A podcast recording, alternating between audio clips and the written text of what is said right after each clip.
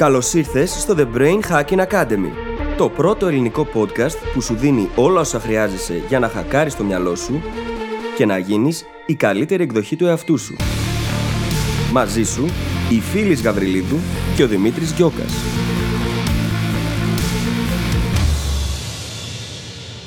Γεια σου Brain Hacker και καλώς ήρθες σε ένα ακόμα επεισόδιο του The Brain Hacking Academy. Σήμερα μιλάμε για ένα θέμα που πολλούς μας απασχολεί που είναι το πώς να βρούμε δουλειά. Το πιάνουμε από την αρχή και συζητάμε για το πώς το mindset μας επηρεάζει στο να βρούμε δουλειά και πώς πρέπει να αλλάξει αυτό ώστε να μας γίνει η διαδικασία πιο εύκολη. Στη συνέχεια μελετάμε την πιο σημαντική δεξιότητα που πρέπει να χτίσουμε για να έρθουν μπροστά μας περισσότερες ευκαιρίες έβρεσης εργασίας και αυτό είναι το skill του networking. Έχουμε μάλιστα και αντίστοιχο επεισόδιο, αλλά καλύπτουμε ακριβώς πώς δουλεύει στην προκειμένη περίπτωση σε αυτό το επεισόδιο. Πέρα από αυτό, αφιερώνουμε αρκετή ώρα και μιλάμε για το βιογραφικό, πώς πρέπει να είναι το βιογραφικό μας, πώς πρέπει να το ετοιμάζουμε. Για τα cover letter, τις συνοδευτικές επιστολές δηλαδή που στέλνουμε μαζί με το βιογραφικό μας, καθώς και για το LinkedIn μας. Κατά τη διάρκεια του επεισοδίου έχουμε πάρα πολλές συμβουλές για το πώς γενικά πρέπει να στεκόμαστε και να φερόμαστε όταν ψάχνουμε να βρούμε μια δουλειά και διαχωρίζουμε τις περιπτώσεις όπου θέλουμε απλά να βρούμε μια δουλειά ή που θέλουμε να πάρουμε μια συγκεκριμένη θέση. Θα σε αφήσω εδώ να πας να ακούσεις το επεισόδιο και σου εύχομαι καλή ακρόαση. Καλησπέρα Δημήτρη. Καλησπέρα φίλη, τι κάνεις; Είμαι πολύ καλά, έχω να πω. Μόνο πολύ καλά; Και έχω- Λίγο είναι αυτό. Έχω πάρα πολύ κέφι σήμερα. Τέλειο. Είναι και το Μου αρέσει θέμα. πάρα πολύ το επεισόδιο, ναι, ναι. Είναι και τίποτα άλλο; Ε, είναι επίσης ότι αύριο παραδίδω το βιβλίο, Nice. τέλου, και ότι ξεκίνησα το online course ξένη γλώσσα σε 6 μήνες. Και ξεκινάμε 23 του μήνα. Και επίσης θα έρθω Αθήνα. Τέλεια. Τέλεια. Ανυπομονώ να τα ξαναπούμε από κοντά. Έχω ένα σεμινάριο με μαθητές γυμνασίου Λυκείου και θα δουλέψουμε με μεταμάθηση, οπότε θα τα πούμε ξανά από κοντά. Τέλεια. Αυτά γενικά γίνονται έτσι ωραία πράγματα αυτό το μήνα. Θα είναι μόλις η δεύτερη φορά. Ναι. Τρελό. Λοιπόν, ποιο είναι το θέμα μας για σήμερα που μας ενθουσιάζει και τους δύο τόσο πολύ; είναι το πώς να βρούμε εργασία. Πώς να βρούμε δουλειά. Ακριβώς. Ναι, πώς θα βρούμε δουλειά. Για να δούμε τώρα τι έχουμε εδώ. Ωραία, ωραία. Λοιπόν, πάμε να ξεκινήσουμε. Δεν θα είμαστε καθόλου πρωτότυποι. Και θα πούμε ότι το πιο σημαντικό πράγμα για να βρεις δουλειά, πρώτα απ' όλα, είναι το mindset που έχεις γύρω από αυτό. Αν πιστεύεις ότι είναι πάρα πολύ δύσκολο, αν πιστεύεις ότι δεν αξίζεις να βρεις δουλειά, δεν θα είναι εύκολο και δεν θα βρεις εύκολα. Αν πιστεύεις ότι δεν μπορείς να βελτιωθείς σε κάποιες πολύ βασικές δεξιότητες, αν πιστεύεις ότι δεν γίνεται, τότε όντως δεν γίνεται, έχεις δίκιο. Το θέμα είναι ότι εδώ μιλάμε για πλήρη αλλαγή mindset σε αυτό το τομέα. ναι, ναι, ναι. Και όχι μόνο, έτσι. ναι. Όλο το, το point είναι το πώς βλέπουμε την όλη κατάσταση. Αυτό που λέει ο Δημήτρης πάρα πολλές φορές, ότι αν υπάρχουν χίλιες θέσεις εργασίας και 10.000 υποψήφοι, φρόντισε να είσαι ένας από τους χίλιους. Ακριβώς. Πάμε να δούμε το, τώρα πώς το κάνουμε αυτό. Ναι. Και, και πριν πάμε σε αυτό που επιτέλους ήρθε το επεισόδιο που να ταιριάζει αυτό που μόλις είπες, θέλω να κάνουμε την εξής διάκριση. Έχει μεγάλη διαφορά αν θέλουμε να βρούμε δουλειά ή αν θέλουμε να καταφέρουμε να πάρουμε μια συγκεκριμένη δουλειά. Παραδείγματος χάρη, όταν εγώ πήγα στη Microsoft, ήθελα να δουλέψω στη Microsoft ή στην Google. Δεν ήθελα μία οποιαδήποτε εταιρεία που να μέσα σε ένα συγκεκριμένο κλάδο. Πολλές φορές όμως στη ζωή μας ψάχνουμε απλά να βρούμε μια δουλειά. Και στη δεύτερη περίπτωση, όπου απλά ψάχνουμε, όπου ψάχνουμε απλά μια δουλειά, το πιο σημαντικό που πρέπει να θυμόμαστε είναι ότι είναι ένα παιχνίδι αριθμών. Αν για κάθε πέντε εταιρείες που στέλνεις βιογραφικό, μία σε φωνάξεις για συνέντευξη, και για κάθε πέντε συνεντεύξεις, μία σε πάρει για δουλειά, το μόνο που χρειάζεται είναι να στείλεις 25 αιτήσεις.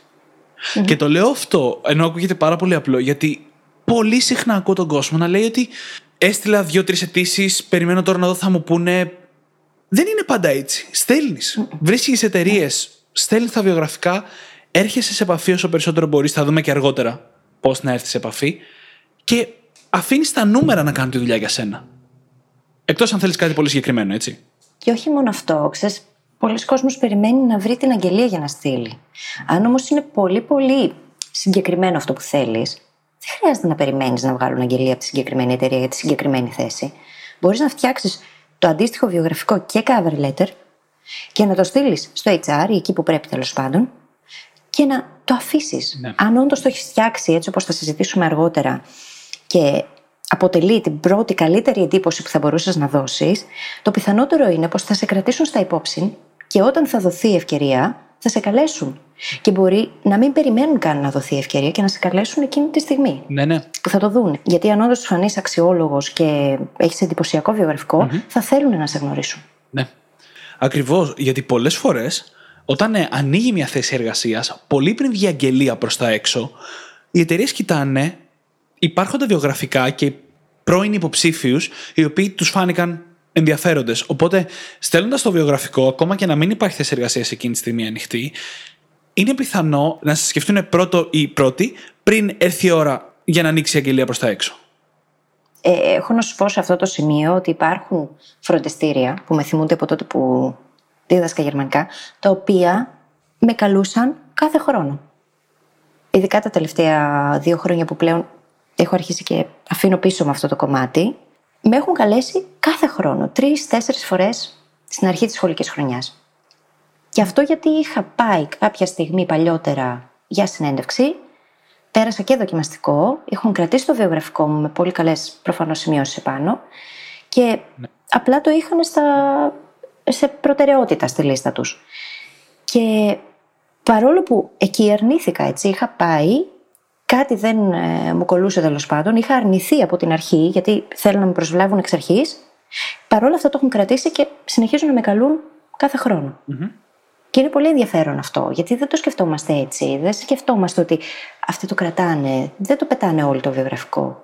Όταν όντως είναι καλό, το κρατούν. Δεν φεύγει από τα αρχεία τους και είναι το πρώτο πράγμα που θα γυρίσουν να κοιτάξουν όταν θα έρθει η ώρα να καλύψουν κάποια θέση. Μιας και το έχουμε ήδη συζητήσει τόσο πολύ, θέλεις να δούμε λίγο για το βιογραφικό; Θα προτιμούσα να πάμε λίγο στα steps πρώτα. Για και πες. μετά να πάμε στο βιογραφικό. Για πες, ποια είναι τα βήματα λοιπόν. Καταρχάς, είπαμε ότι είναι πολύ σημαντικό το να αλλάξουμε το ίδιο το mindset. ετσι Αυτό τι σημαίνει πρακτικά; Να αλλάξουμε λίγο τον τρόπο που βλέπουμε τα χρήματα σε σχέση με τη μάθηση. Οι περισσότεροι από εμάς βάζουμε σε προτεραιότητα τα ίδια τα χρήματα και αφήνουμε τη μάθηση λίγο πίσω. Το θέμα είναι ότι χρειάζεται να κάνουμε ακριβώς το αντίθετο.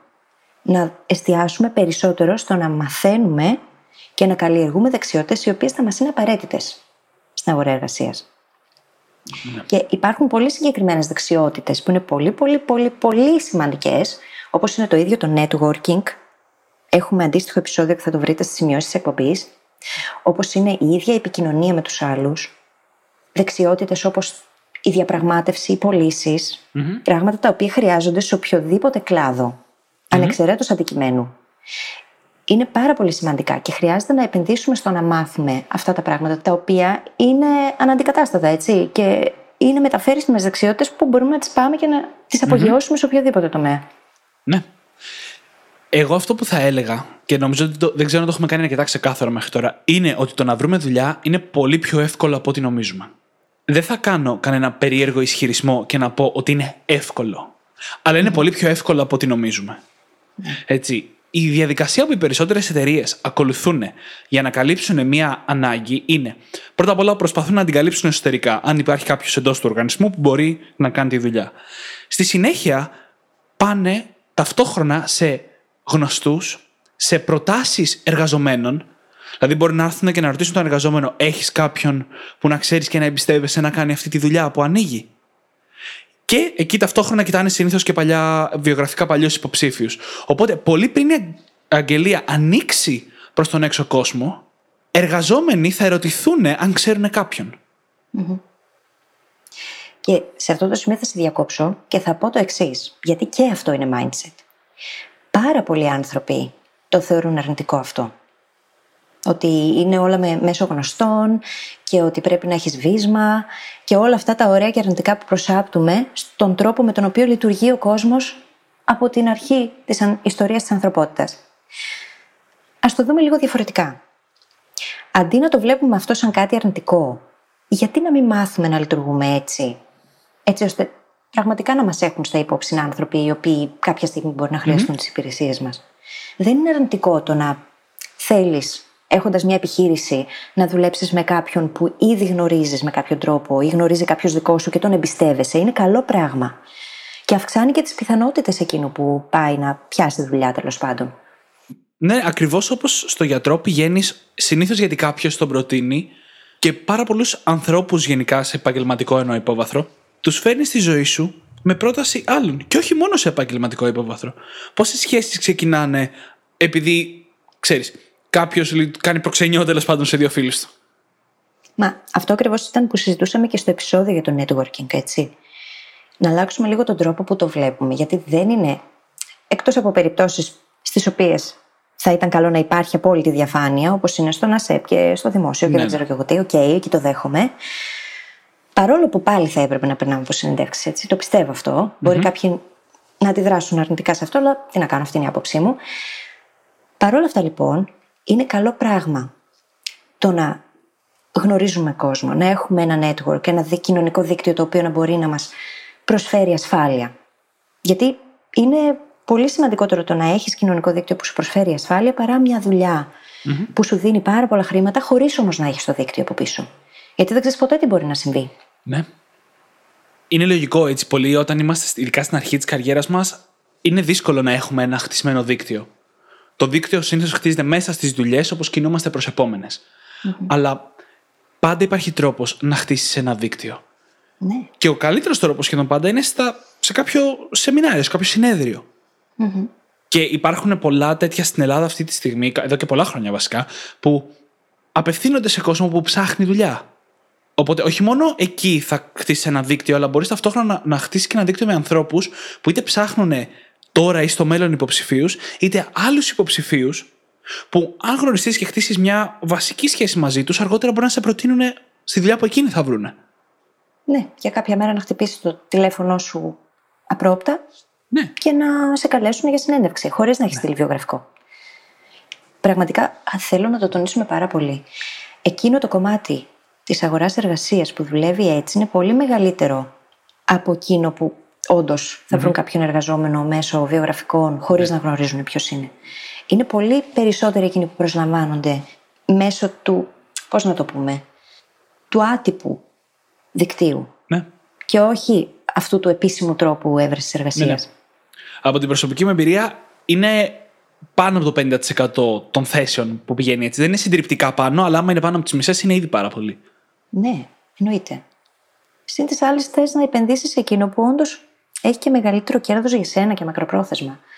Το networking από μόνο του είναι κάτι το οποίο είναι ναι. ανεκτήμητη αξίας. Ναι, και εδώ πέρα μπαίνουν στην εξίσωση πάρα πολύ αυτά που έχουμε αναφέρει στο παρελθόν, τα soft skills. Γιατί γενικά και στη συνέντευξη, αλλά και στη, όταν χτίζεις ένα δίκτυο, ένα network, τα soft skills είναι πιο σημαντικά από οτιδήποτε άλλο. Το πόσο καλά θα επικοινωνήσεις με τον άλλον άνθρωπο. Και επίσης να δείξεις πράγματα όπως ζήλο. Αυτά τα πράγματα είναι που θυμάται ο κόσμος. Ζήλο, δημιουργικότητα, οργανωτικότητα, συνεργατικότητα. Ναι. Επικοινωνία, networking. Είναι πολύ σημαντικά όλα αυτά. Ενσυναίσθηση. Ναι. Χωρίς αυτές τις ήπιες δεξιότητες, είναι σαν να κάνουμε το εξής. Ε, να βασιζόμαστε μόνο στα πτυχία μας και να αφήνουμε τελείως απ' έξω όλο το υπόλοιπο κομμάτι, το οποίο όμως οι εργοδότες το ζητούν, έτσι, είναι απαραίτητο. Είναι το αντίστοιχο με το να προσπαθώ να εντυπωσιάσω κάποιον που μου αρέσει και να βασίζομαι μόνο στην εξωτερική μου εμφάνιση. Και αντίστοιχα να μην κάνω πράγματα τα οποία θα κερδίσουν τον άλλον σε επίπεδο προσωπικότητας και χαρακτήρα. Με το χαρακτήρα, ακριβώς. Ναι. Και τα soft skills είναι αυτό το πράγμα. Είναι αυτό που έρχεται να συμπληρώσει την εικόνα. Μπορεί κανείς να έχει πάρα πολλά πτυχία, να έχει μια πάρα πολύ ωραία συλλογή που θα φαίνεται πολύ όμορφη στο βιογραφικό του και από εκεί και πέρα να μην έχει people skills. Να μην έχει κοινωνικές δεξιότητες. Αυτό όμως μπορεί να κερδίσει την πρώτη εντύπωση του βιογραφικού και να κληθεί σε συνέντευξη. Στη συνέντευξη την ίδια όμως καλύτερα να κερδίσει τις εντυπώσεις σε, άλλο, σε άλλα επίπεδα. Και χωρίς όλες αυτές τις ήπιες δεξιότητες δεν μπορεί να το κάνει. Είναι λοιπόν πολύ καλό το να βρίσκουμε κάτι πολύ συγκεκριμένο σαν δεξιότητα το οποίο θέλουμε να το καλλιεργήσουμε, όπως ας πούμε το να μάθουμε πώς να ανεβάσουμε πάρα πολύ έναν ε, λογαριασμό Instagram, έτσι. Γιατί πλέον είναι και αυτό στα, στις απαιτήσεις εργασίας. Ναι, ναι, στο marketing. Αυτό είναι κάτι πάρα πολύ συγκεκριμένο. Οι δεξιότητε όμως, οι ήπες δεξιότητες που καλούμαστε να καλλιεργήσουμε είναι κάτι το οποίο πηγαίνει παντού, κολλάει παντού. Ναι. Και δεν υπάρχει κάποιος που να μην τις ζητάει. Mm-hmm. Ενώ το Instagram account όχι και τόσο. Οπότε ναι, ναι, και το πρώτο χρειάζεται να στάδιο- κρατάμε πάντα σε προτεραιότητα αυτό και μετά όλα τα άλλα. Και το πρώτο στάδιο είναι πάντα η επίγνωση σε αυτό, έτσι. Να ξέρουμε Ναι. ότι όταν την ώρα που πάμε να μιλήσουμε σε κάποιον άλλον, σε ένα συνέδριο έβρεση εργασίας, δεν μπορούμε να είμαστε. Ε, βαριέμαι, δε, ξέρεις, να είμαστε ενοχηλικοί. Να έχουμε πάει απλά για να πάμε. Εκεί, όταν είμαστε εκεί, πρέπει να δείξουμε το έχω όρεξη, έχω πάθος, έχω ζήλο, γιατί αυτό μένει και αργότερα, όταν κάποιος ερωτηθεί αν ξέρει κάποιον, είναι πιθανό να μας σκεφτεί. Ναι. Συν της άλλης, θέλουμε πάντα να προσθέτουμε αξία σε οποιαδήποτε σχέση, έτσι. Το έχουμε πει αυτό. Ναι, ναι. Πώς θα προσθέσουμε αξία αν δεν έχουμε καλλιεργήσει πολύ βασικές δεξιότητες, οι οποίες αφορούν την ίδια την ανθρώπινη επικοινωνία και συνεργασία Δεν γίνεται. Γιατί, οκ, μπορεί να μπορώ να σου ανεβάσω το Instagram account, μπορεί να μπορώ να σου στήσω το blog, τη σελίδα της επιχείρησης, δεν ξέρω και εγώ τι άλλο. Όμως, να μην μπορώ να επικοινωνήσω με τους συναδέλφους μου. Να μην ναι. επιδεικνύω ζήλο. Να είμαι αναβλητικός πολύ. Αυτό δεν πήγαινε σε σένα, μου ήρθε τώρα έτσι. Κοίτα, και η αλήθεια είναι ότι αυτό με την πρόταση, δηλαδή το να προτείνεις κάποιον άλλον για μια θέση, έχει και πλεονεκτήματα για σένα πολύ πιθανό. Γιατί όταν καταφέρεις εσύ να προτείνεις κάποιον ο οποίος αποδειχθεί κατάλληλος για τη θέση, εσύ κερδίζεις. Οπότε η αξία που δίνεις πολλές φορές με το να είσαι καλός υποψήφιος είναι ότι δίνεις στον άλλον τη δυνατότητα να εκφέρει μια άποψη, να κάνει μια πρόταση, η οποία να του βγει θετική. Ξέρεις Δημήτρη, οι άνθρωποι δεν ξεχνούν ποτέ ποιος τους έφερε σε επαφή. Και αυτό είναι και ένα από τα βασικά πράγματα στο networking. Φέρνουμε το δίκτυό μας κοντά.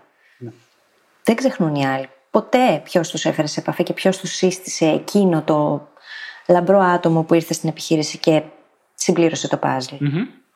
Όπως επίσης δεν ξεχνούν και αυτόν που πρότεινε κάποιον ο οποίος δεν το συμπλήρωνε το puzzle, έτσι. Ο- Γι' αυτό χρειάζεται πολύ προσοχή στο πώς χτίζουμε το network και ποιον προτείνουμε πού. Ναι. Θέλω εδώ να πω μια ιστορία η οποία ταιριάζει πάρα πολύ σε αυτό που λέμε και καλύπτει και ένα κομμάτι από λίγο αργότερα στο επεισόδιο που έχει να κάνει με το πώς δεν είμαστε πάντα εγκλωβισμένοι, ξέρεις, στη, στον κλάδο που βρισκόμαστε ή στο βιογραφικό που έχουμε. Ήμουνα σε ένα τέτοιο event, σε ένα τέτοιο συνέδριο και ακριβώς δίπλα από εκεί που καθόμουν ήταν μια εταιρεία ανθρώπινου δυναμικού. Οι οποίοι σε γενικές γραμμές φροντίζουν να συνδέουν εργαζόμενους, να τους εκπαιδεύουν κιόλας πολλές φορές και να τους συνδέουν με επιχειρήσεις. Τώρα, εμένα όλο μου το background έχει να κάνει με τεχνικά πράγματα όπως προγραμματισμό και έχω χτίσει έτσι και κάποια εμπειρία πλέον που μπορώ να δείξω γύρω από business marketing και τέτοια. Με ανθρώπινο δυναμικό τίποτα. Αλλά εκείνη την περίοδο ειδικά με ενδιαφέρε πάρα πολύ, οπότε έκανα μια συζήτηση με την κοπέλα που ήταν εκεί από την εταιρεία. Και πραγματικά της έλεγα ότι με ενδιαφέρει πάρα πολύ. Ξέρω ότι το έχω σπουδάσει, αλλά ξέρεις, δεν τίθεται τέτοιο θέμα. Μαθαίνω πάρα πολύ γρήγορα. Κάνα μια συζήτηση πάνω από μία ώρα. Ήταν πολύ συζήτηση. Την επόμενη εβδομάδα με φωνάξανε για συνέντευξη για θέση ανθρωπίνου δυναμικού. Ενώ κατά τη διάρκεια της συζήτησης μου εξηγούσε το πώς είναι ένας κλάδος που γενικά χρειάζεται μια τυπική εκπαίδευση και ζη- γενικά ζητάνε το πτυχίο, μετά από μία ώρα συζήτηση και μέσα στην επόμενη εβδομάδα μου ήρθε πρόταση να πω για συνέντευξη σε έναν κλάδο στον οποίο δεν είχα καμία σχέση. Και αυτό ήρθε τελείως χάρη στο δίκτυο. Δηλαδή, πήγα να μπω σε μια εταιρεία που δεν με ήξερε κάποιος από πριν, την είχα γνωρίσει μόλις εκείνο το συνέδριο, για ένα αντικείμενο για το οποίο δεν είχα κάποιο τυπικό προσόν, μόνο και μόνο γιατί έδισα μια καλή εντύπωση σε εκείνο το συνέδριο. Δεν ήταν απλά αυτό, ήταν το γεγονός ότι έχεις ήδη καλλιεργήσει και αυτές τις υπήρε δεξιότητες που χρειάζονται. Και η αλήθεια είναι πως εκείνοι που δουλεύουν στο HR και ξέρουν, ε, τα εκτιμούν αυτά τα πράγματα γιατί δεν είναι δεδομένα. Ακόμα και αν έχεις λάβει την τυπική εκπαίδευση, δεν είναι δεδομένα. Ναι. Εμένα οι συνεργάτες μου μου το λένε αυτό, πολύ συχνά το συζητάμε. Και το έχω πει και εγώ πολλές φορές ότι αν επέλεγα να δουλέψω για κάποια επιχείρηση, θα μπορούσα άνετα να απασχοληθώ στο HR γιατί με ενδιαφέρει, μ' αρέσει. Ναι. Έχει να κάνει με την εκπαίδευση των ίδιων των εργαζομένων, με το να βρίσκεις τους κατάλληλους ανθρώπους, με την επικοινωνία. Θεωρώ πως θα ήταν ένα προφίλ το οποίο μου ταιριάζει απόλυτα. Είμαι σίγουρος. Βασικά. Και το ίδιο μου λένε και οι συνεργάτες μου. Είμαι σίγουρος, βασικά. να βλέπεις κι άλλο ένα Μην, μου, συνεργάτη. μην με πάρετε τηλέφωνο, δεν θέλω να δουλέψω για κάποιον άλλον. Και ε, ξέρεις τι, εγώ το έλεγα και από την οπτική γωνία, πέρα από τις ήπιες δεξιότητες, ότι το networking δεν είναι απαραίτητα με τους πολύ κοντινούς μας ανθρώπους ή συνεργάτες που πρέπει να μας ξέρουν χρόνια, γιατί πολλοί κόσμος κολλάει εκεί, λέει πώς θα καταφέρω κάποιον που το γνωρίζω μία ώρα να με προτείνει. Αλλά όλο έχει να κάνει με την εντύπωση που θα δώσουμε. Στο ίδιο ακριβώς συνέδριο, μιλούσε σε μένα ένα παιδί, ένα σκέψου ήταν πιο νέος και από μένα ακόμα, τότε που ήμουν και εγώ πιο μικρός, ο οποίος ε, μάθαινε προγραμματισμό, μάθαινε προγραμματισμό μόνος του και έδειχνε πραγματικά πάθος για το αντικειμενο Και κάναμε μια ωραία συζήτηση εκεί. Έξι μήνες αργότερα, όταν στη Microsoft με ρωτήσανε αν ξέρω κανέναν για να κάνει αίτηση για πρακτική στην εταιρεία, τον βρήκα στο Messenger που είχαμε ανταλλάξει, ε, τότε το Facebook. Τον βρήκα στο Messenger και το έστειλα μήνυμα και έκανε αίτηση. Επειδή μου είχε κάνει εμένα καλή εντύπωση σε εκείνο το συνέδριο. Ναι. Τίποτα δεν περνάει απαρατήρητο. Απολύτως τίποτα.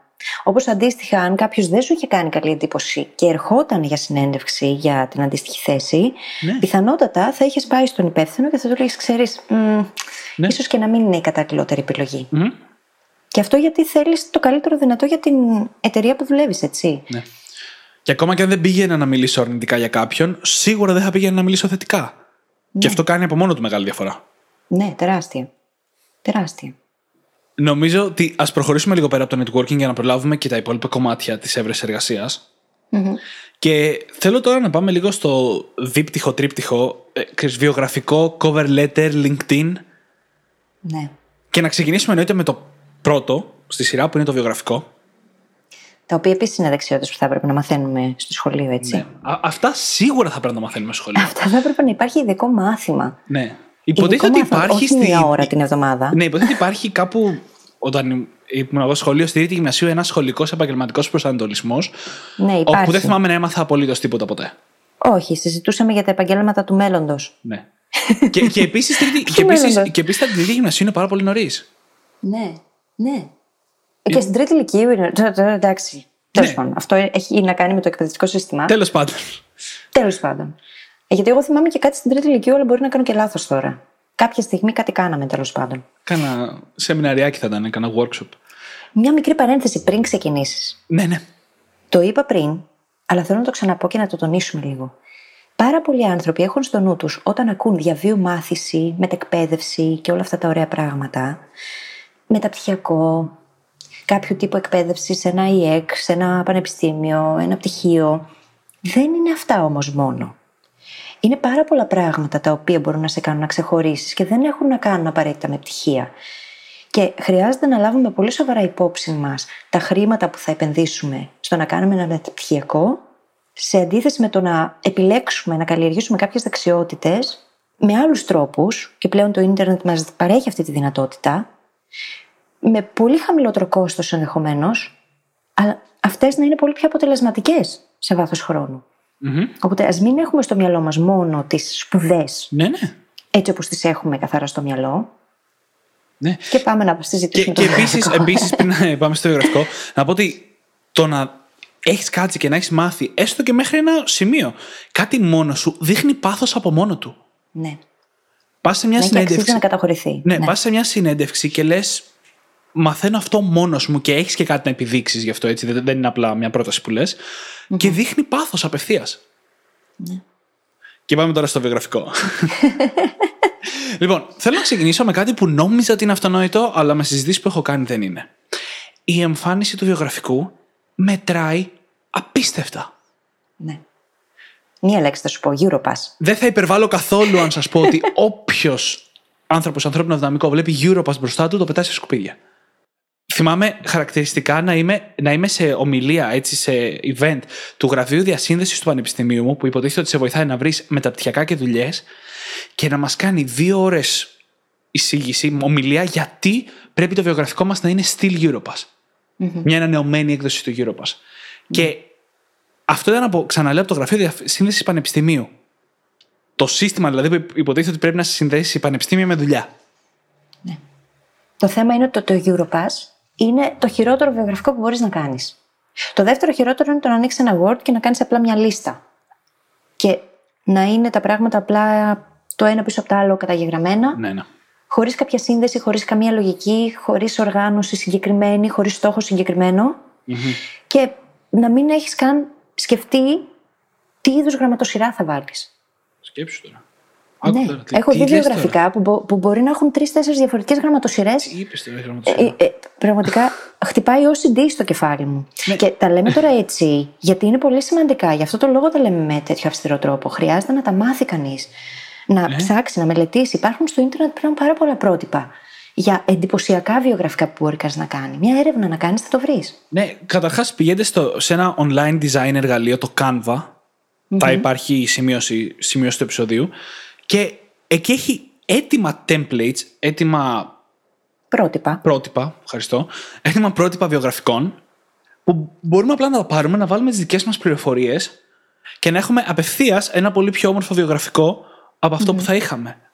Ναι. Και εδώ είναι πολύ σημαντικό να πω ότι δεν είναι δυνατόν το βιογραφικό μας να είναι τέσσερις σελίδες. Πριν με την φίλη είχαμε την εξής διαφωνία. Αν στο ανθρώπινο δυναμικό αφιερώνουν 2,5 ή 7 δευτερόλεπτα ένα βιογραφικό. Αν ήμουν εγώ, ίσως να αφιερώνα δυόμιση. Πάντως θα το πω.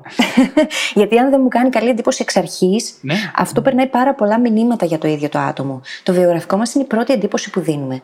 Θέλουμε από εκεί να φαίνεται ότι είμαστε οργανωμένοι, ότι είμαστε ε, συγκροτημένοι. Καλέσθητη. Φαίνεται ο χαρακτήρας του μετράει. ανθρώπου, καλέσθητη, ότι προσέχουμε τη λεπτομέρεια.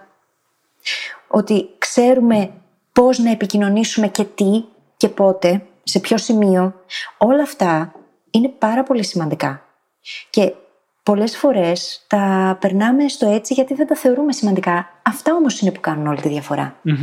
Αν λοιπόν στο ίδιο το βιογραφικό δεν έχουμε πολύ στοχευμένα χρησιμοποιήσει κάποια συγκεκριμένη δομή, συγκεκριμένα χρώματα, μπορεί κανείς να αναζητήσει και όλο στο Ιντερνετ την ψυχολογία των χρωμάτων. Να δούμε ότι όντως αυτό που έχουμε επιλέξει επικοινωνεί για αυτό που είμαστε πραγματικά. Γιατί το κάθε χρώμα έχει άλλο συμβολισμό. Μμμ. Να δούμε λίγο τι γραμματοσυρά θέλουμε να χρησιμοποιήσουμε.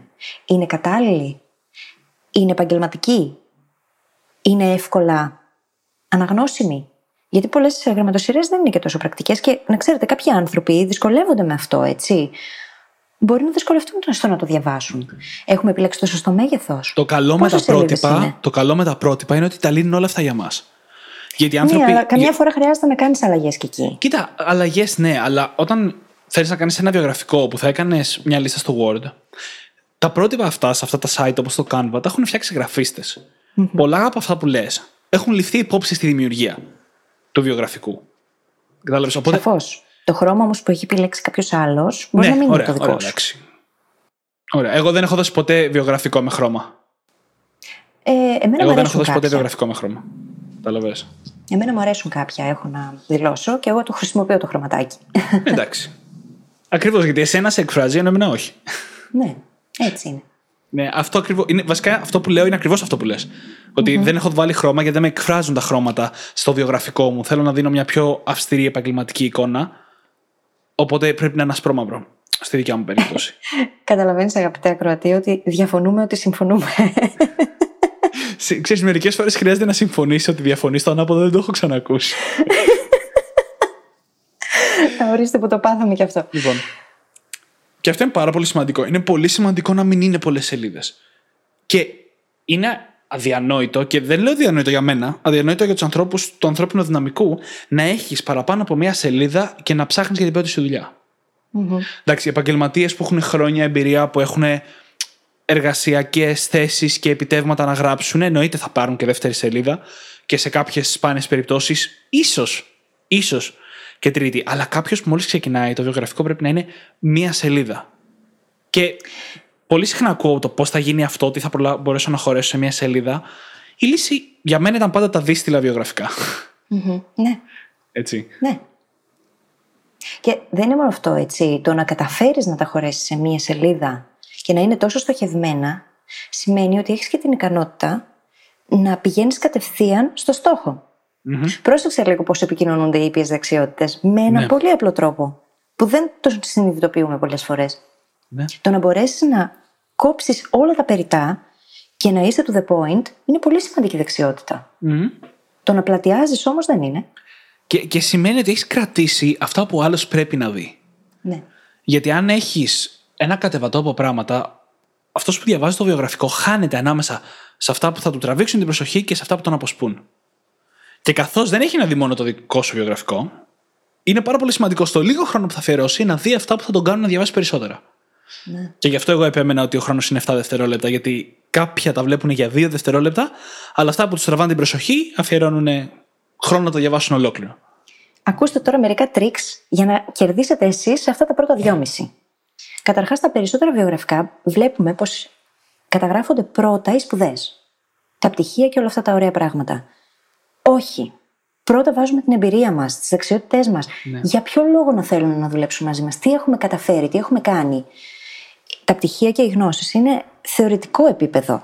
OK, okay, μπορεί κανείς να έχει σπουδάσει σε μια καταπληκτική σχολή, να έχει και δύο μεταπτυχιακά πάνω στο αντικείμενο. Δεν λέω ότι δεν είναι σημαντικό. Εκείνο όμως που θέλει το HR ή ο εργοδότης να δει είναι τι έχουμε όχι τι έχουμε μάθει. Και αυτά τα δύο έχουν διαφορά μεταξύ τους. Οπότε πρώτα-πρώτα βάζουμε αυτά. Και μετά μπαίνουν οι σπουδές. Ναι.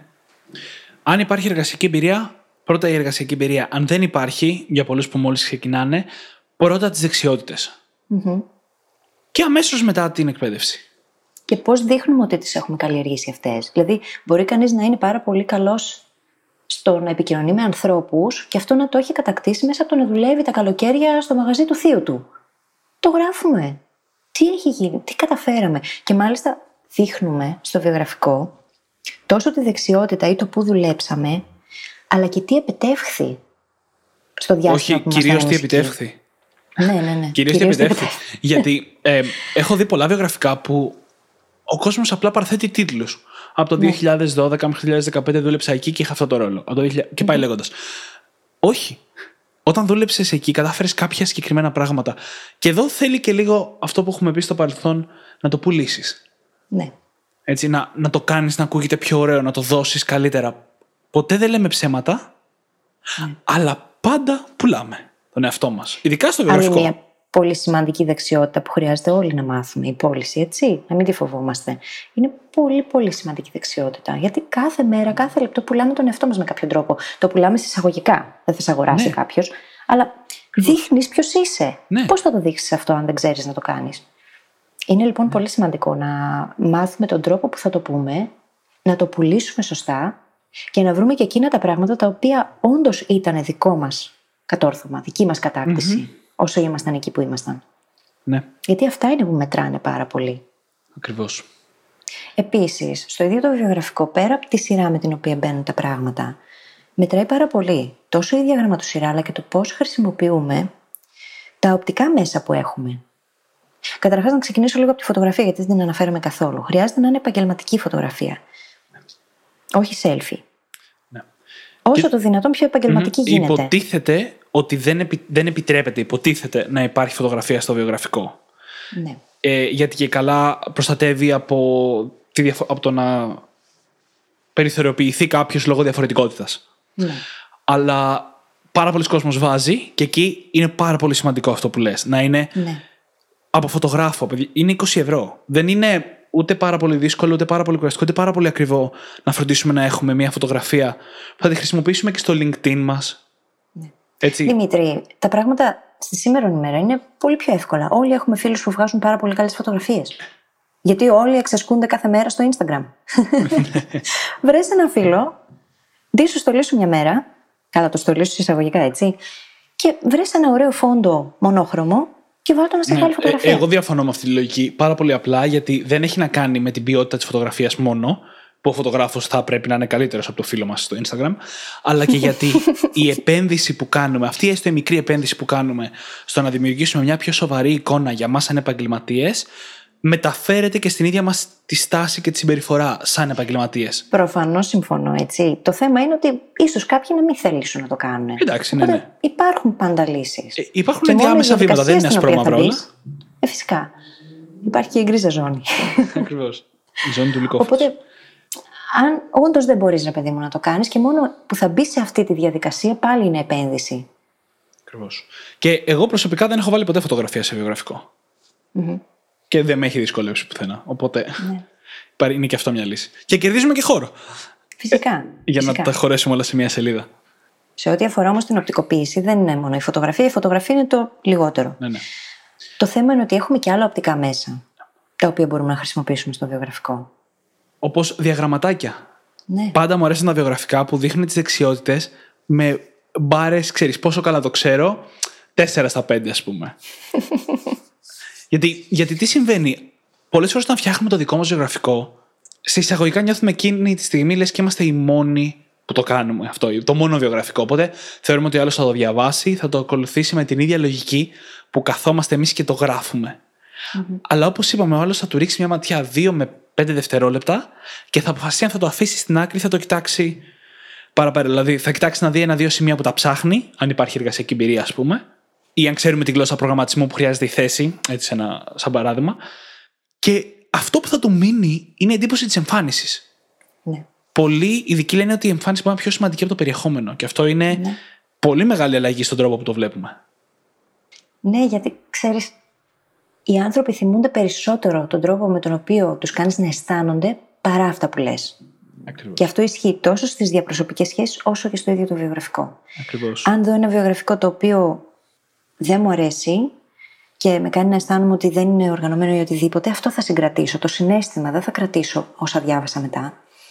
Αντίστοιχα, αν δω κάποιο το οποίο να είναι όντως πάρα πολύ όμορφα διαμορφωμένο, αυτό θα μου δημιουργήσει και θετικά συναισθήματα, προφανώς. Μμμ. Και αυτό είναι που στην ουσία θα κάνει τον άλλο να το βάλει σε εκείνη τη στίβα που θα ξανακοιτάξει Ναι, ναι. και που θα θέλει να γνωρίσει το άτομο που κρύβεται από πίσω. Ακριβώς. Πέρα από τα διαγραμματάκια, λοιπόν, έχουμε και ένας σωρό άλλου τρόπους οπτικοποίησης που αφορούν τις ίδιες τις λέξεις. Ποια μπαίνουν μεγάλα, μεγαλύτερα σε μέγεθος, που είναι οι τίτλοι. Τι μπαίνει με μικρότερα γράμματα. Τι υπογραμμίζουμε; Τι τονίζουμε με τονισμένα γράμματα; Τι βάζουμε πλαγιαστά; Ναι, ναι. Εξαρτάται ξεκάθαρα από το τι θέλουμε να επικοινωνήσουμε και τι θέλουμε εμείς να τραβήξει την προσοχή του άλλου όταν θα το διαβάσει. Είναι όπως όταν διαβάζεις ένα άρθρο στο ίντερνετ. Όταν είναι όλα γραμμένα χωρίς να τονίζετε τίποτα και είναι όλα ένα κατεβατό, ε, το μυαλό κουράζεται και δεν θέλει να το διαβάσει. Αν όμως έχει φροντίσει ο αρθρογράφος να έχει τονίσει συγκεκριμένα πράγματα, να σου έχει δώσει την ουσία με λίγο διαφορετικό τρόπο έτσι ώστε να το πιάσεις, μπορείς να κάνεις skimming, να δεις αν όντως σου αρέσει, σε ενδιαφέρει ναι. και μετά να κάτσεις να διαβάσεις όλο το άρθρο. Γιατί σε έχει βοηθήσει, έχει κάνει τη δουλειά για σένα από την αρχή. Σκέψου σε ένα άρθρο, σε κάθε παράγραφο, να είναι τονισμένη η λέξη ή η φράση που σου δίνει το νόημα της παραγράφου. Πόσο πιο Ναι. εύκολο είναι να ρίξεις μια γρήγορη ματιά στο άρθρο και να κρίνεις αν θες να το διαβάσει ή όχι. Το ίδιο συμβαίνει με το Ακριβώς το βιογραφικό. Επειδή περνάει η ώρα, θες να μας πεις μερικά πράγματα για το cover letter; Καταρχάς, θα πω ότι όλα αυτά που είπαμε τώρα, τα ίδια ακριβώς πράγματα ισχύουν και για το LinkedIn, έτσι; Ναι, ναι, ναι. Το οποίο θα το συζητήσουμε μετά το cover letter. Ναι, τα- όμως. τα έξτρα δύο πραγματάκια που έχει. Ναι, ναι. Το cover letter τώρα. Αυτό είναι η επιστολή που στέλνουμε στην εκάστοτε εταιρεία ή τον εκάστοτε εργοδότη. Είναι πολύ σημαντικό. Συντριπτικό ποσοστό των ανθρώπων στην Ελλάδα δεν το κάνει. Δεν το γράφει και δεν το στέλνει. Και εκείνο το ποσοστό που το στέλνει, πολλές φορές παίρνει το ίδιο γράμμα και το στέλνει σε όλους ακριβώς Αλλάζει με το τον ίδιο όνομα της τρόπο. εταιρείας και στέλνει το ίδιο ακριβώς. Ή μπορεί, να- μπορεί να μην έχει βάλει καν το όνομα καμίας εταιρείας και να το στέλνει έτσι. Το cover letter είναι η πρώτη μας επικοινωνία με τον άνθρωπο που έχουμε απέναντί μας. Η πρώτη μας επικοινωνία. Είναι ο τρόπος να τον εντυπωσιάσουμε με αυτά που έχουμε πλέον να πούμε για τον εαυτό μας και με αυτά που έχουμε να προσφέρουμε σε εκείνους. Ναι. Και δείχνει διάφορα πράγματα. Γιατί όταν θέλω να στείλω ε, ένα βιογραφικό σε μια εταιρεία, έχω μπει στη διαδικασία, εφόσον με ενδιαφέρει να συνεργαστώ μαζί τους, να ερευνήσω λίγο περί τίνος πρόκειται, πώς δουλεύουν, ποια είναι η φιλοσοφία τους. Αυτά όλα, όταν έχουν γίνει, έχουν περάσει και στο ίδιο το cover letter. Που σημαίνει ότι το γράφεις όχι εκ νέου, σίγουρα όμως το αναπροσαρμόζεις ανά περίπτωση. Που σημαίνει ότι απευθύνεσαι στη συγκεκριμένη εταιρεία, έχεις εντοπίσει τις συγκεκριμένες ανάγκες που υπάρχουν και Ναι. έρχεσαι να τις καλύψεις με πράγματα που θα πεις για σένα, τα οποία έχουν άμεση σχέση με τις ανάγκες που έχουν εκείνοι. Αν δεν το κάνεις, χάνεις ένα πολύ σημαντικό κομμάτι της επικοινωνίας. Ναι. Και δεν χρειάζεται. να- Είναι σημαντικό να ξέρουμε όσα περισσότερα γίνεται για την εταιρεία την οποία προσεγγίζουμε, αλλά τουλάχιστον τα πιο σημαντικά είναι να ξέρουμε συνήθως ποιος είναι ο ιδιοκτήτης, ποιος είναι ο CEO που θα λεγαμε και πέρα από αυτό, ποια είναι τα μεγάλα προβλήματα που αντιμετωπίζει, ποιο είναι το αντικείμενο στο οποίο συγκεντρώνεται εκείνη την περιοδο Έτσι, ή τα αντικείμενα, άμα είναι πιο μεγάλος οργανισμός. Ποιοι είναι οι μεγάλοι ανταγωνιστές, Δηλαδή να έχουμε μια βασική κατανόηση της εταιρείας, της θέσης της ίδιας εταιρείας στην αγορά και της αγοράς γύρω από αυτήν.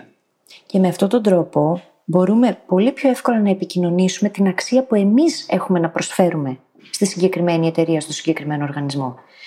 Αν δεν ξέρουμε όμως όλα αυτά τα δεδομένα, θα μιλάμε γενικά. Και το γενικό τελικά καταλήγει να μην ενδιαφέρει κανέναν. Εμείς θέλουμε να πάμε ειδικά, επί Ναι, ναι. τούτου. Ναι, ναι. Γιατί θέλω να δουλέψω μαζί σας, Για ποιο λόγο με ενδιαφέρει αυτή η θέση εργασίας, ναι. Τι ξέρω για εσάς και τι ξέρω για μένα, έτσι ώστε να είμαι σίγουρη ότι μπορώ να προσφέρω στον οργανισμό. Μμμ. Και, και εδώ είναι που μπαίνει το ακριβώς ανάποδο από αυτό που είπα στην αρχή, όπου αν ψάχνουμε να βρούμε μια συγκεκριμένη δουλειά σε μια συγκεκριμένη εταιρεία και όχι απλά να βρούμε δουλειά, τότε πρέπει να κάνουμε το έξτρα μίλι, που λέει και η φραση για να έρθουμε πιο κοντά σε αυτό. Μπορεί να βρούμε κάποιον εργαζόμενο στην εταιρεία και να του ζητήσουμε να τον κεράσουμε ένα. Ξέρεις, ένα φαγητό, ένα καφέ, να μας δώσει μια αίσθηση για την κουλτούρα εντός της εταιρείας. Και στο, από το cover letter μας ξεκινώντας, αλλά και στη συνέντευξη και στην δοκιμαστική μας περίοδο, αν υπάρχει, να δείξουμε ότι αυτή η κουλτούρα είναι και δικιά μας κουλτούρα. Ή Γιατί- μπορεί αντίστοιχα, αν το κάνουμε αυτό, να δούμε ότι δεν μας ταιριάζει και καθόλου έτσι και να μην στείλουμε το βιογραφικό. Ναι, ναι. Εξ αρχής. Εντάξει, μπορεί να συμβεί και αυτό, αλλά μένω λίγο στην περίπτωση που το θέλουμε, ξέρεις. Πολύ. Είναι το. Ακόμα όμως και αν απλά ψάχνουμε μια δουλειά, και σε αυτή την περίπτωση, όλα αυτά που συζητήσαμε πάλι σε βοηθούν να κερδίσεις τις εντυπώσεις. Εννοείται, απλά δεν θα πήγαινα με κάποιον για, κα- δεν θα πήγαινα με, για καφέ με έναν εργαζόμενο από 25 διαφορετικές εταιρείες. Ε, προφανώς. Ναι. Αυτό είναι το ζήτημα. Γυρνώντα λίγο πίσω στο cover letter, α, για άλλη μια φορά, στο Ιντερνετ υπάρχουν πάρα πολλά παραδείγματα. Και οι άνθρωποι που τα έχουν γράψει έχουν κάτσει, έχουν προσπαθήσει, έχουν μελετήσει, έχουν φτιάξει τη δομή από πίσω. Δεν χρειάζεται να τα κάνουμε όλα αυτά από μόνοι μας. Γιατί πολλές φορές όταν μιλάω για τέτοια πράγματα σε κάποιον από κοντά, φρικάρει γιατί είναι πάρα πολλή δουλειά. Πώς θα. Ναι. Ξέρεις, τι γραμματοσύρα θα βάλω, τι χρώματα θα βάλω, τι cover letter θα γράψω, τι γράφω μέσα. Το καταλαβαίνω ότι αυτό είναι πάρα πολύ τρομακτικό. Αν έπρεπε να το κάνουμε μόνοι μας. Ναι. Αλλά υπάρχει εκεί έξω ό,τι ακριβώς χρειαζόμαστε για να το προσαρμόσουμε απλά στη δικιά μας πραγματικότητα και στην εταιρεία στην οποία εμείς προσεγγίζουμε και να προδώσουμε μια τέλεια εικόνα με μικρότερη προσπάθεια. Και σε αυτό το σημείο, γιατί ξέρω ότι οι ακροατές μας που όντως θέλουν να το κάνουν θα ψάξουν στο Ιντερνετ, θέλω όμως να δώσουμε και μερικά copywriting tips. Είναι πολύ πολύ σημαντικά και ίσως να μην τα βρούνε με τη μία. Καταρχάς, δεν γράφουμε κατεβατά. Περιοριζόμαστε σε μισή σελίδα. Όχι Ναι, ναι. ολόκληρο συντόνι, δεν θα το διαβάσει κανείς. Επίσης, φροντίζουμε όσο το δυνατόν περισσότερο να είναι μικρές παράγραφοι και να δίνουν μόνο την ουσία από αυτό που θέλουμε να πούμε. Και εκεί χρησιμοποιούμε την οπτικοποίηση και πάλι με έντονα γράμματα, πλαγιαστά, υπογραμμισμένα, για εκείνα τα πράγματα που θέλουμε να τονίσουμε, για λέξεις κλειδιά που θεωρούμε πολύ σημαντικές να παρατηρήσει αυτός που θα διαβάσει το γράμμα. Δεν βάζουμε εικονίτσες προφανώς και τέτοια πράγματα, αλλά Κοινότικος. αυτά όλα τα tips Φαντάζεσαι. Φαντάζεσαι. να διάβαζε cover letter με emoji. Κοίτα, μπορείς στο μέλλον να το κάνουμε και έτσι, δεν ξέρεις, έτσι όπως πάει ο κόσμος. Όχι στο παρόν πάντως. Όχι. Ναι, αστειευόμαστε. Σίγουρα όμως είναι πολύ σημαντικό να κάνουμε εμείς τη δουλειά εκ των προτέρων, έτσι ώστε να γίνει όσο πιο εύκολο γίνεται στον απέναντι να διαβάσει αυτό που έχουμε γράψει. Γιατί αν είναι κατεβατό, δεν είναι τίποτα διαχωρισμένο, τονισμένο, δεν υπάρχει ομοιομορφία, θα γίνει κουραστικό. Και όπως λειτουργεί με τα άρθρα στο ίντερνετ το μυαλό, έτσι θα λειτουργήσει και εκεί. Θα κατεβάσει διακόπτες και δεν θα ασχοληθεί. ναι. Αυτά ήταν τα σύντομα copywriting tips που ναι, είχα ναι, να είναι δώσω. πάρα πολύ σημαντικά. πάρα, πάρα πολύ σημαντικά αυτό που λες. Ακόμα και για, τη- για τα κείμενα που γράφουμε στο βιογραφικό που η- πρέπει να είναι ακόμα πιο μικρά. Είναι πάρα πολύ σημαντικό αυτό που λες. Ναι. Πρέπει να βρίσκουμε τη δυνατότητα να γράψουμε αυτό που θέλουμε με τις λιγότερες δυνατές λέξεις στην προκειμένη περίπτωση. Και το ίδιο ισχύει και για το summary στο LinkedIn. Σάμαρι στο LinkedIn. Το LinkedIn πρώτα απ' όλα έχει φωτογραφία. Να ξεκινήσουμε από πάνω προς τα κάτω. Η φωτογραφία αυτή, είπαμε πριν, πρέπει να είναι όσο πιο επαγγελματική γίνεται. Ή θελουμε Στη συνέχεια έρχεται το summary. ναι. Το οποίο είναι η ευκαιρία μας στη να έχουμε. συνέχεια έρχονται οι λέξεις κλειδιά που μπαίνουν πρώτες πρώτες κάτω από το όνομά σου. Α, Ή η μπράβο. φράση κλειδί. Μπράβο. Έχω καιρό να, να το φτιάξω. και εκεί πρέπει, στι λέξει κλειδί που λέει φίλης, πρέπει να αντικατοπτρίζεται το αντικείμενο και το πάθος μας, να το πω έτσι. Ή αυτό που κάνουμε εκείνη την περίοδο. Ξαναλέω, λόγω σαν μόλις ξεκινάμε ή έχουμε ήδη μία θέση. Μετά έρχεται το summary, ε, Ναι, ναι. στο οποίο έχουμε τη δυνατότητα να έχουμε ένα cover letter για όλο τον κόσμο. Και το LinkedIn δεν είναι μικρό. Ακόμα και στην Ελλάδα, σε κάτι λιγότερο από τις μισθές θέσεις εργασίας, ψάχνουν και για εργαζόμενους μέσω LinkedIn, υποψήφιους μάλλον. Δημήτρη, γίνεται παγκοσμίως πλέον ο νούμερο ένα τρόπος να κάνεις networking διαδικτυακά. Είναι. Και δεν είναι μόνο το γεγονός ότι μπορείς να κάνεις networking, είναι το γεγονός ότι μπορείς να γράφεις και άρθρα και να δείχνεις το δικό σου expertise. Ναι, ναι. Είναι το γεγονός ότι μπορείς να έρχεσαι σε επαφή με ανθρώπους που υπό νορμάλ συνθήκες δεν θα μπορουσε και να δείξεις ότι είσαι κι εσύ ενδιαφέρον τύπος ή ότι έχεις να προσφέρεις αξία στην εκάστοτε σχέση. Ναι, ναι. Και να κάνεις γνωριμίες που δεν θα μπορούσες υπό άλλες συνθήκες. Να γνωρίσεις τον CEO από μια πολύ μεγάλη εταιρεία που πού να τον πετύχεις, σε ποιο συνέδριο και πώς. Ναι. Είναι μεγάλη υπόθεση αυτή. Είναι. Το, το LinkedIn έχει μερικά στοιχεία που τα αγνοούμε. Παραδείγματος χάρη, το LinkedIn Premium έχει πολύ δυνατά στοιχεία, χαρακτηριστικά, features, τέλος πάντων, τα, τα οποία μπορούν να μας βοηθήσουν να έρθουμε σε επαφή με δουλειές και να φέρουμε κόσμο να δει το προφίλ μας που θα μας κοιτάξει σαν υποψήφιους. Δεν το έχω χρησιμοποιήσει. Εγώ ποτέ δεν έχω βασιστεί ποτέ στο LinkedIn για να βρω δουλειά, όντως. Αλλά έχω φίλους που το έχουν χρησιμοποιήσει. Και το κόστος είναι μικρό. Και όταν είσαι σε σοβαρή φάση που ψάχνεις εργασία, είναι, είναι αυτό που έλεγα πριν και με το φωτογράφο. Είναι μια επένδυση στη διαδικασία. Αντιμετωπίζεις τον εαυτό σου σαν εργαζόμενο πιο σοβαρά και βγάζεις και αυτό περισσότερο προς τα έξω. Και δεν πας ποτέ για να προβάλλεις τον εαυτό σου εκεί. Πας για να προσθέσεις αξία πάντα. Ακόμα και αν δεν χρησιμοποιείς το premium. Το networking εννοείται, και έτσι εννοείται αυτό. λειτουργεί. Εννοείται αυτό. Δηλαδή δεν πάμε για να κάνουμε αναρτήσεις να δείξουμε πόσο καταπληκτικοί είμαστε. Πάμε για να βοηθήσουμε και να προσφέρουμε όπου μπορούμε. Ναι. Και έτσι κάνεις και τις καλύτερες γνωριμίες εκεί έτσι. ναι. Δηλαδή μπορεί να δεις κάποιον που ακολουθείς για καιρό και να έχεις αντιληφθεί πως έχει ένα συγκεκριμένο ενδιαφέρον και να βρεις ένα άρθρο ας πούμε ή ένα βιβλίο το οποίο τον ενδιαφέρει πάρα πολύ. Στείλ το. Μπορεί να γίνει με πάρα πολλούς τρόπους. Σαφώς το summary όμως είναι κάτι το οποίο είναι πολύ σημαντικό γιατί είναι το πρώτο πράγμα μετά την εικόνα και το tagline που βλέπει ο κόσμος που μπαίνει στο προφίλ μας. Ναι. Και οφείλουμε πλέον να παραδεχτούμε ότι τα περισσότερα προφίλ στο LinkedIn είναι γραμμένα στα αγγλικά. Είναι απόλυτο σχεδόν. Ναι. Είναι ανάγκη βασικά να είναι στα αγγλικά. Και όταν είναι στα αγγλικά, υπάρχει και κάτι που λέγεται Unicode Text Converter και μπορείς να το χρησιμοποιήσεις για να τονίσεις συγκεκριμένες λέξεις, να τις κάνεις bold, italic, υπογραμμισμένες και με αυτόν τον τρόπο πάλι να κάνεις αυτά που λέγαμε προηγουμένως για το βιογραφικό και το cover letter. Να τονίσεις εκείνα που εσύ θεωρείς λέξεις κλειδιά και είναι σημαντικά να παρατηρήσει εκείνος που θα μπει να δει το προφίλ σου. Ναι, ναι, ναι. Επίσης και εδώ ακολουθούμε τους κανόνες του copywriting. Μικρές παράγραφοι, αμεσότητα, είμαστε to the point, δεν πλατιάζουμε. Ούτως ή άλλως δεν σε αφήνει κιόλας. Έχει περιορισμό λέξεων, δεν θυμάμαι πόσες είναι Πάντως, αυτές. το καλό είναι ότι στο LinkedIn μας δίνει τη δυνατότητα να γράψουμε λίγα περισσότερα πράγματα από ό,τι στο βιογραφικό. Ναι. Δηλαδή, όταν γράφουμε για μια παλιά θέση εργασίας τι κάναμε, στο βιογραφικό μπορεί να θέλουμε να έχουμε δύο bullets το τι καταφέραμε, ενώ στο LinkedIn να έχουμε και τρία-τέσσερα ακόμα που να δείχνουν ποιες ήταν οι, αρ- οι πραγματικές μας αρμοδιότητες, ας πούμε. ναι. Μας επιτρέπεται να είμαστε λίγο πιο αναλυτικοί στο LinkedIn. Και γενικότερα το χρησιμοποιούμε και ως εξής. Όταν πάμε σε κάποιο συνέδριο και γνωρίζουμε κόσμο, δεν αφήνουμε να περάσουν πάνω από 48 ώρες μέχρι να κάνουμε την πρώτη μας επαφή στο LinkedIn. Ναι, ναι. Όχι στο Facebook, ούτε στο Instagram. Στο LinkedIn. Γιατί είναι επαγγελματική η σχέση. Ο στόχος στο LinkedIn είναι πάρα πολύ συγκεκριμένος. Ναι. Και κανείς δεν πάει για να κάνει φίλους. Όλοι είναι εκεί για επαγγελματικούς σκοπούς. Οπότε δεν αφήνουμε χρόνο να περάσει και πάντα με πάντα προσθέτουμε αξία στη σχέση που χτίζουμε. Αν γνώρισα, για παράδειγμα, τον Δημήτρη και μου έχει πει για όλα αυτά τα ωραία που κάνει το podcast και ένα ωραίο course που ετοιμάζει που δεν θα πω τι είναι γιατί δεν με αφήνει. και θέλω να κρατήσω αυτή την επαφή. Πρώτα απ' όλα θα του κάνω ads στο LinkedIn. Ένα. Και δύο, θα βρω και κάτι για να προσθέσω αξία στη σχέση που να τον ενδιαφέρει και να μπορώ να το μοιραστώ. Ναι, και επειδή ακριβώς θέλω να συνδέσω το ένα ακόμα χαρακτηριστικό που έχει το LinkedIn διαφορετικό από το βιογραφικό με το networking, μπορούμε κάποιον που το γνωρίσαμε μόλις σε ένα συνέδριο να πάμε να συνδεθούμε μαζί του στο LinkedIn και να κάνουμε endorse τα skills Ναι. ή να κάνουμε ένα recommendation. Εντάξει, το recommendation πρέπει να το ξέρουμε και λίγο, οπότε είναι για περισσότερο για παλιούς συνεργάτες, είτε σε εργασίες στη σχολή, είτε σε επαγγελματικό επίπεδο. Αλλά να πάμε να του κάνουμε απλά endorse τα skills. Κατά πάσα πιθανότητα θα μας τα κάνει πίσω. Είναι ένας απλός τρόπος να αυξήσουμε και εμείς τα endorsements μας.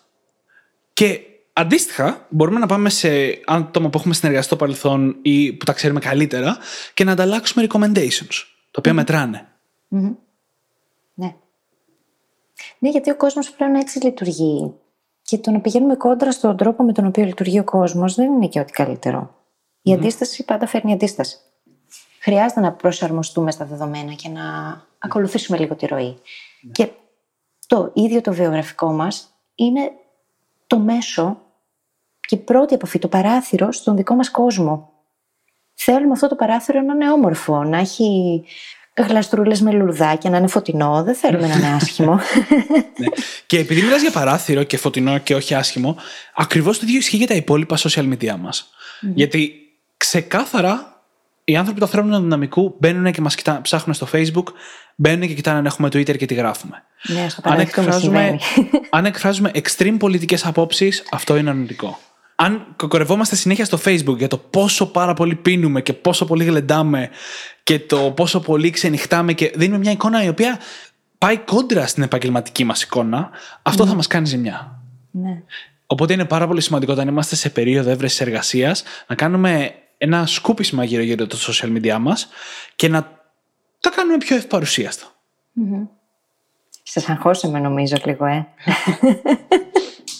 Νιώθω ότι αγχώσαμε τους ακροατές μας, Δημήτρη. Κοίτα, ξέρω ότι το επεισόδιο κράτησε πάρα πολύ. Θέλω να πω δύο πραγματάκια ακόμα, βέβαια. Θα, θα με αφήσεις; Θα σ' αφήσω, ναι. Έχουμε, είμαστε στα 55 λεπτά. Οκ. Εντάξει. Λοιπόν, Καλά το πάμε, νομίζω. λοιπόν, το πρώτο που θέλω να πω εδώ πάρα πολύ είναι ότι καταρχάς το επόμενο στάδιο μετά από όλα αυτά είναι η συνέντευξη και αναγκαστικά θα πρέπει να κάνουμε σύντομα ένα ακόμα επεισόδιο που να καλύψουμε πιο πολύ αυτό το κομματι Έτσι, αλλά το πρώτο που είναι πάρα πολύ σημαντικό, όταν καταθέτουμε βιογραφικό, cover letter κτλ. Πάντα φροντίζουμε να κάνουμε follow-up αργότερα, μια εβδομάδα αργότερα, κάποιες μέρες αργότερα, όχι κάποιες μέρες, τουλάχιστον μια εβδομάδα, να στείλουμε ένα email, να πούμε Γεια σας, ξέρω εγώ, ε, σας έστειλα για την αίτησή μου. Ενδιαφέρομαι πάρα πολύ για αυτή την ευκαιρία. Υπάρχει, ξέρω, κάποιο νέο. Και πάλι μπορούμε να ψάξουμε στο Google να βρούμε καλύτερους τρόπους για να κάνουμε follow-up από αυτό που μόλις είπα. ναι. Και με αυτόν τον τρόπο δείχνουμε πάλι το ζήλο. Πολλοί κόσμοι, και εγώ το έχω νιώσει στο παρελθόν, νομίζουμε ότι έτσι ενοχλούμε. Αλλά δεν ισχύει. Στην πραγματικότητα δείχνουμε ζήλο και ξεχωρίζουμε από τους υπόλοιπους υποψήφιους. Που δεν θα πάρουν τηλέφωνο ή δεν θα στείλουν το email. Ακριβώς. Και το email να είναι προσεγμένο πάντα, έτσι. Ναι, Ό,τι ναι. είπαμε για βιογραφικό cover letter και LinkedIn Ναι, ναι. έχουν εφαρμογή και στο email που θα γράψουμε για να στείλουμε. Σε όλη μας την Το επικοινωνία. βιογραφικό μας. Σε όλη μας την επικοινωνία. Όπως και να γίνεται. Και το δεύτερο που θέλω να πω, θα το πω συνοπτικά τώρα και θα το αναλύσουμε περισσότερο στο επεισόδιο που αναγκαστικά θα πρέπει να κάνουμε για τη συνέντευξη, δεν γίνεται αλλιώς.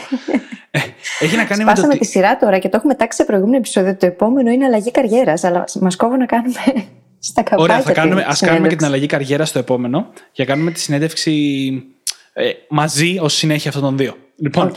αυτό που θέλω να πω λοιπόν είναι ότι μερικές φορές, ειδικά αν μόλις ξεκινάμε να βρούμε δουλειά, μπορεί το βιογραφικό μας να μην είναι δυνατό. Όσο όμορφο και να το κάνουμε, όσο ωραίο cover letter και να γράψουμε, μπορεί να μην έχει μέσα πράγματα, λογικό, για να το γεμίσουμε για να βρούμε αυτή τη δουλειά. Και θέλω να πω τώρα ότι υπάρχουν τρόποι να το προσπεράσουμε.